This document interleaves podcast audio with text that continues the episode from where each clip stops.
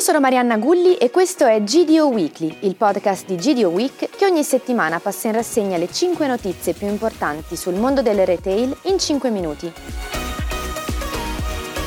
Siamo in chiusura di questo 2022 e per salutare l'anno in questa puntata vi darò un vademecum su quelli che sono i trend futuri sul mondo del retail, di cui abbiamo parlato negli ultimi numeri delle nostre riviste, GDO Week Top Store e Markup Visioni.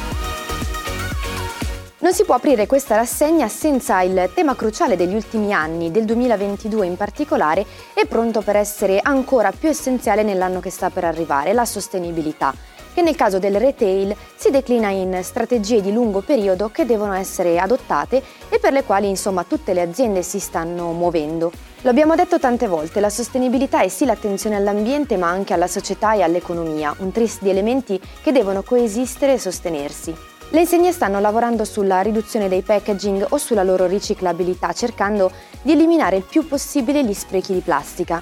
Le iniziative charity poi sono sempre di più, infatti quest'anno tutti i retailer hanno intrapreso un percorso del genere e proprio sotto Natale si sono moltiplicati. Seguendo lo stesso fil rouge, uno dei temi chiave è la CSR, la responsabilità sociale di impresa, che riguarda il valore economico della sostenibilità. Costo o investimento? Quali sono gli strumenti per perseguire strategie etiche di responsabilità aziendale e quali no? Proprio in virtù di questa confusione, chiamiamola così, è necessario sviluppare un nuovo paradigma che ponga al centro il concetto di investimento in ottica futura. È essenziale inoltre evidenziare la necessità di un intervento concreto da parte delle istituzioni e del governo. Un'altra parola chiave del 2023 sarà coinvolgimento del consumatore sì, ma soprattutto del personale che lavora nella GDO specializzata e non. Un tema non nuovo, infatti durante il nostro Marketing and Retail Summit tenutosi a Milano lo scorso settembre, una delle opinioniste di Markup, Beatrice Ramazzotti, ha fatto un intervento particolarmente interessante.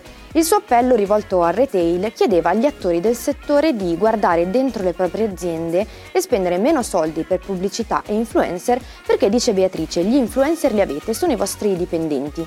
Il 2023 è l'anno dei collaboratori e del loro coinvolgimento attivo che li trasforma in veri e propri ambassador. Chi meglio di un dipendente di un'insegna conosce le dinamiche e le può apprezzare e divulgare. Non è necessario cercare talenti fuori perché spesso sono già collaboratori da incentivare attraverso il sostegno e la formazione interna dei talenti. I format di vendita sono un altro tassello che ci permette di leggere lo sviluppo del retail italiano e le sue tendenze. Questo 2022 ci racconta che Milano resta la città della sperimentazione, già lo sappiamo, anche in termini di offerta. Ci sono poi format come Decathlon che, nonostante la sua natura di negozio dalle grandi dimensioni, è riuscito a dimostrare come ci si possa rimpicciolire adeguandosi a quelle che sono le nuove esigenze dei consumatori, prima fra tutte la città a portata di mano. La ristorazione entra in maniera sempre più capillare nel retail con nuove soluzioni che vanno a coniugare la spesa alla pausa pranzo. Infine il punto più importante di quest'anno è la crescita inarrestabile di un format tra tutti, il discount.